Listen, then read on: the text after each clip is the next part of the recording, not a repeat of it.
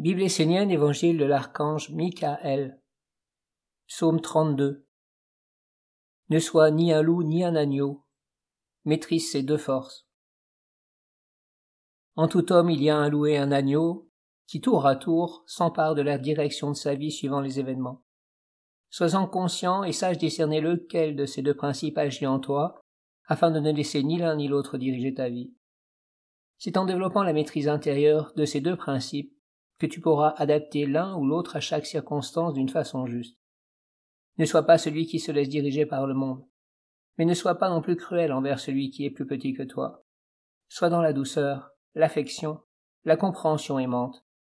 Ainsi tu seras comme le fléau de la balance, tu seras celui qui harmonise, qui applique la justice.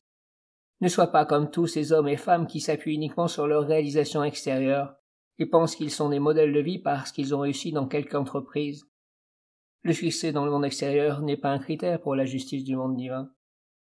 En réalité, la force dans toutes les entreprises, c'est de parvenir à rester soi-même, à garder son authenticité et son lien avec le monde divin, tout en traversant un monde de ténèbres et de tentations multiples. Si le monde divin voit son fils ou sa fille se revêtir d'une fausse identité, prendre un visage et une forme qui ne correspondent pas à la vie intérieure de son âme, il ne comprend pas ses comportements, car ils engendrent un déséquilibre une confusion qui donne la puissance à l'emprise des ténèbres sur l'homme. Dans son essence, le monde divin pense que l'homme correspond à l'image qui émane de lui. Il agit envers l'homme en fonction de cette image.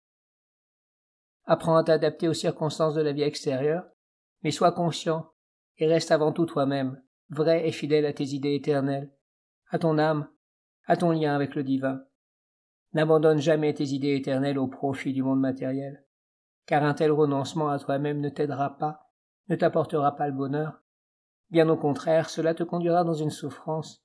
Tu t'apercevras que tu passes à côté de ce pourquoi tu es venu sur la terre.